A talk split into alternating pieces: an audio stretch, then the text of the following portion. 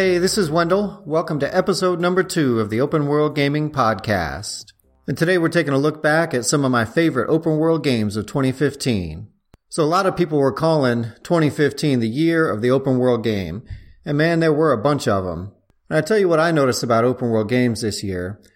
They seem to be getting bigger and bigger, which is, I guess, a natural evolution. As hardware gets better, the games are just going to get bigger. But what I noticed was just the sheer number of games that are adding open world elements that never had them before. And I tell you, I really like to see that. I like a good open world element to a game, so long as it's not forced. So what were some of my favorite games of this past year? So I've certainly got to mention Metal Gear Solid 5. The prequel, Ground Zeroes, came out in early 2015, and I played that, and it was more like just the first couple of levels. It wasn't really an open world game, but it did get me reintroduced into the Metal Gear franchise. I haven't played a Metal Gear since, let's see, Metal Gear Solid 3, I think. Snake Eater was the last one I played. And I did really enjoy that one. But I haven't played any of them since. And I wasn't really planning on picking up The Phantom Pain when it came out in September. But I kept hearing so many good things about it, and I heard that it was open world, so I thought, well, let me check it out. And I tell you, that became one of my very favorite games this year. I love the open world aspect. I guess technically it's two open worlds. So if you haven't played Metal Gear Solid The Phantom Pain, it is a military espionage open world base building shooter. There's a lot of different mechanics in this game and the gameplay loop is really addictive. The guns and the shooting mechanics feel really good, really tight. And I've never really been one for base building mechanics, but the Phantom Pain does it right. And it doesn't force you to do it. You don't really have to mess with your base too much. But if you want to go crazy, the option is there. But what I was really excited about was the open world or worlds aspect of the Phantom Pain. Technically, there are two open worlds. One is Africa and one is, I believe, Afghanistan. And if you want to go from one to the other, you have to use their travel mechanic. Uh, in the game, you're taking a helicopter. But if you're not counting traveling between the two continents, it is a completely open world. You can drop in at any point and just travel on foot or horse or truck or jeep or tank or whatever you want from one side of the map to the other, and they don't restrict you at all as to where you can and can't go. Something else that really caught my attention in that game that I hadn't experienced before, I guess that they had it in uh, one of the previous Metal Gear games, was the ability to uh, sort of tranquilize enemy forces and basically kidnap them back to your own base and brainwash them into becoming your own soldiers. It is a sort of nonsensical, but really cool and really addictive mechanic. As you progress through the game, you find higher and higher rank guys that once you bring them back to your base and brainwash them, they'll give you boosts in certain research capacities. So if you haven't tried the Phantom Pain, I would certainly recommend it. One of my very favorite games of 2015. Another huge release this year was Fallout 4. I have been waiting for Fallout 4 for a long, long time. My first Fallout game was actually Fallout New Vegas. I played New Vegas shortly after it came out. And I know that a lot of people don't necessarily think of New Vegas as a core Fallout game, and it's not one of the numbered games, but I really loved New Vegas. After I played New Vegas, I went back and played Fallout 3, and I know a lot of people disagree with me, but I really prefer Fallout New Vegas over Fallout 3. So for probably the last three years, I have been sitting around waiting, just waiting for the next Fallout game because I couldn't get enough. And every once in a while I'd go back and play Fallout 3 and I'd go back and play Fallout New Vegas. And it's just seemed like it's been forever coming on Fallout 4. We didn't hear anything about Fallout 4 until the Bethesda press conference at E3. That was the first time Bethesda ever had a press, press conference at E3.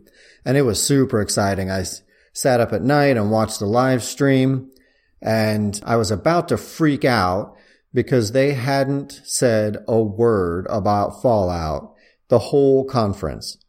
And finally at the end, Todd Howard makes a little very not funny joke about, all right, guys, we'll see you later. Of course, he's just kidding. He comes back out and they announce Fallout 4 and start showing us the first gameplay clips and uh, story teasers about it. And I got so excited. But then I'm thinking to myself, man, it's going to be another year or two before we see this game.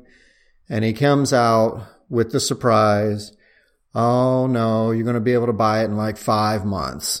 So November 10th was the day. I'd been counting down the days till Fallout 4 came out. And I tell you what, Fallout 4, I think I hyped it up a little bit too much in my head. I really, really like Fallout 4, but I don't like everything in Fallout 4. So some of the things I don't like about Fallout 4, uh, to me, the story is okay. I don't really want to feel like I'm forced to follow the story in a good open world game. I appreciate a good story, but I don't want to feel guilty for not following the main storyline. And in Fallout 4, and this is not really a spoiler, but you are looking for your kidnapped son. And if your son had been kidnapped in real life, you wouldn't accept some side quest from some random person who lost their cat. You'd be hell bent on going and finding your son. And that's not how I want to play Fallout. And I don't know, it may be a little irrational, but every once in a while I get, I get a little guilty feeling of, shouldn't I be looking for my son instead of helping these villagers or clearing out this old hospital. My son is out there. He's kidnapped and I got to go find him. So while I appreciate Bethesda's storytelling ability, and they do tell good stories, I'd really, I think I would prefer a, let's just say a story that allowed me to do what I wanted at my own pace. For example, Fallout New Vegas. That story was you wake up, you had been shot in the head, and you're out to find the guy that shot you. Now, it's just your own revenge at stake. It's not your child's life. So if you feel like you want to go and get rid of a ant, a, a rad ant colony, you can because it's you're on your own timeline. The other thing I thought I'd like a lot more than I actually did like is the settlement building in Fallout 4. I haven't really done a whole lot with the settlement building because it doesn't really interest me all that much. I thought it would, but it doesn't. Honestly, what I want to do in Fallout 4 is I want to take this destroyed world and if I build something, I want to make it beautiful. When I play Fallout 4, I use the Red Rocket truck stop as my sort of home base. I don't send any other villagers there. The only people there are me and my companion, and I keep Dogmeat at the Red Rocket. I did very minimal building on the Red Rocket. Uh, basically, the only thing that I've done is moved a couple of things around. I scrapped everything that was scrappable in the area, and I built a um, a staircase up to the roof, and that's where I keep my power armor suits is up on the roof of the Red Rocket. I created a bed and a shelf to put uh, knickknacks on, and a magazine rack, and a bobblehead stand, and those those sorts of things. But as far as actually creating houses and making the space my own. something that, and, and this is just my own obsessive compulsive nature, something that aggravates me to no end is that with a click of a button, I can scrap a nuclear waste drum, but I can't sweep the floor. Really, Bethesda?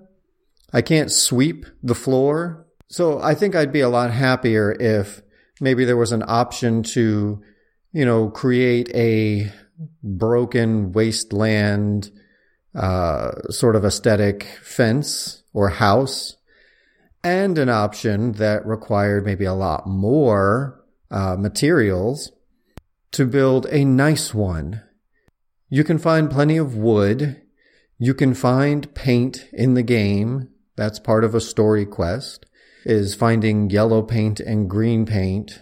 No, I'm sorry, yellow paint and blue paint and making green paint. There is paint in the game and materials. And if you can just take some steel and make a fence out of it, why does it have to be an old ugly fence? I don't know. But aside from these few things, I really, really do like Fallout 4.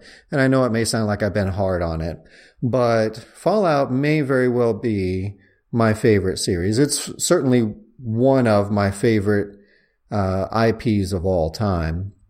And I have a lot of expectations sort of going into a new Fallout game. One of the things that I think Fallout does correctly in Fallout 4 is the gunplay. The guns feel great. Shooting the guns feels really awesome and substantial. The sound is there. The kick is there. I like the weapons modding. I like the armor crafting. Uh, I like the cooking mechanism and the chem stations. I also really like the open world itself. This type of open world I think is my favorite, in which there is one large open world that is accessible to you basically from the beginning. Uh, in Fallout 4, as soon as you come out of the vault, which is not a spoiler, very early in the game, you're in a vault and you come out of the vault. But as soon as you come out of that vault, if you wanted to, you could just sprint to the opposite side of the map. Now you're super weak and you're going to get killed by a bunch of way stronger enemies than you. So it's not a good idea, but you could. That's the old Legend of Zelda approach to an open world, which is, yeah, the world is open to you.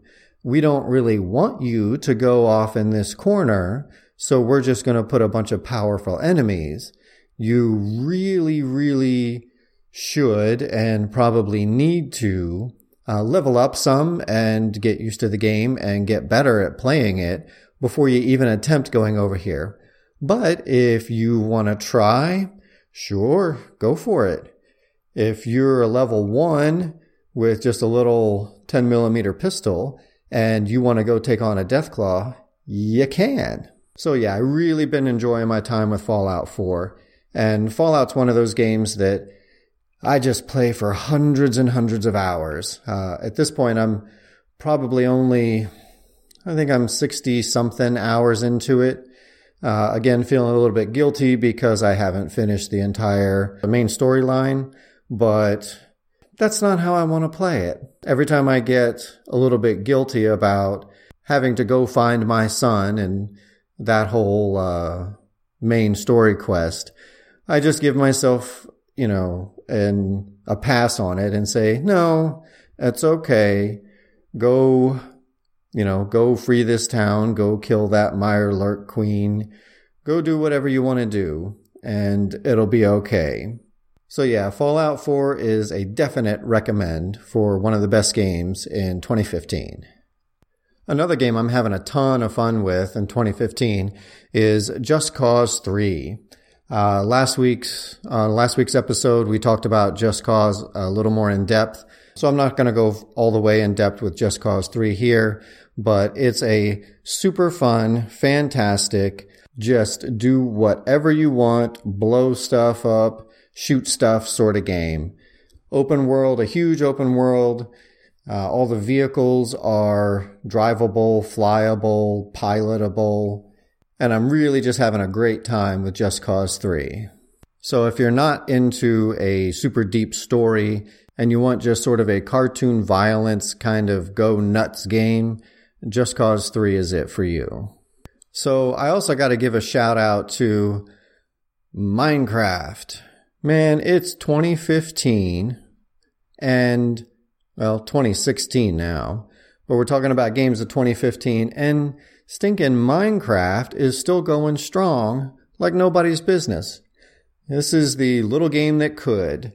Little game where there's no story basically at all. You're just a guy in an open world and do what you want. You want to survive, you want to farm, you want to mine, you want to go hang out in the nether realm. You, you just do whatever you want. So, little shout out there to uh, Minecraft, still going strong years and years and years after release. A couple other mentions here. Uh, I did not play, have not played yet Witcher 3. I do not have time to play Witcher 3. Uh, I know people who have spent literally 600 hours in Witcher 3 and are nowhere near done with it. I tend to like Western role playing games, uh, role playing open world games, um, which Witcher is, but I'm not a super big fan of the fantasy or high fantasy sort of medieval type atmosphere. The last of those kind of games I played was Skyrim, and I liked Skyrim. I played Skyrim because everyone was talking about what a good game it was, and it was a Bethesda Studios game. So I did, I spent probably 50 hours with Skyrim, and I, I enjoyed my time with it. It was okay, but I'd really, really rather shoot something than stab it. So these sort of Middle Ages sword and armor and dragons type games don't appeal to me as much. Uh, I have heard just a ton of good stuff about The Witcher 3. The incredible, incredible amount of content in that game. To play a game for 600 hours and still have no idea when you're going to finish the game, that is a game that is incredibly dense. And that's good for consumers. That's a lot of bang for your buck, but that's one that I just have not had the time to play this year. So continuing with the shout outs, uh, I think that, uh, what was it? Shadow of Mordor had some open world elements. Again, I did not have time to get into that game at all this year, but I did hear good things about it. And Dying Light. I did play some Dying Light early in 2015 when it came out, and I really wanted to like that game. Uh, it had some issues with me on just really low frame rates on PC that made it unplayable sort of after the tutorial introductory level. I did like what I played of it, but I wasn't able to play very much because of those issues. The other thing that I'm not a huge fan of, and I guess I didn't really know this about myself until Dying Light came out, but I'm not a huge fan of parkour in games. The idea sounds good. Yeah, if this was real life, I'd be able to jump over that six foot privacy fence. So I should be able to do it in the game, right? The problem comes with execution. It just never really feels good to do it in a game. To me, anyways. It reminded me more of the Assassin's Creed games with the traversal and parkour. And I like Assassin's Creed okay. I certainly don't play them every single year when they come out and sometimes two in a year. I'll play an Assassin's Creed every once in a while. And in, and in fact, I platinumed Assassin's Creed, uh, 2, I believe it was, with Ezio. I platinumed it on the PlayStation 3 a couple of years ago. And I did enjoy my time with it. But by the time I got done platinuming that one, I just was not ready for another one the next year. So that's my rundown of the open world games that I enjoyed this year, 2015. It was a really good year for open world gaming, and I hope this trend continues. It certainly looks like it's going to continue into 2016. There's already a bunch of open world games slated for 2016 that have got me really excited. So next week on the podcast, we're going to take a look at upcoming games of 2016 and talk about what we think we're going to see, what we think we're not going to see, what's going to get delayed out of 2016, and what we hope those experiences are like. So now it's time for you guys to tell me what was your favorite open world game of 2015? If you're watching this on YouTube, leave it in the comments below. And if you're listening to the podcast, you should tweet at me at Wendell is winning on Twitter. You can also come over to the forums. That's owgforums.com and tell me what was your favorite open world game of 2015. Don't forget to come by the website, owgpodcast.com, for all your open world gaming needs. And you can also come check us out on Facebook. That's facebook.com slash groups slash open world gaming. So for the Open World Gaming Podcast, I'm Wendell, and we'll see you next week. Bye.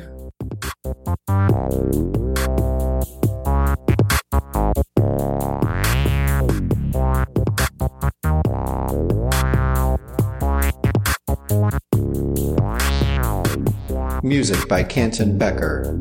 Go check him out at cantonbecker.com.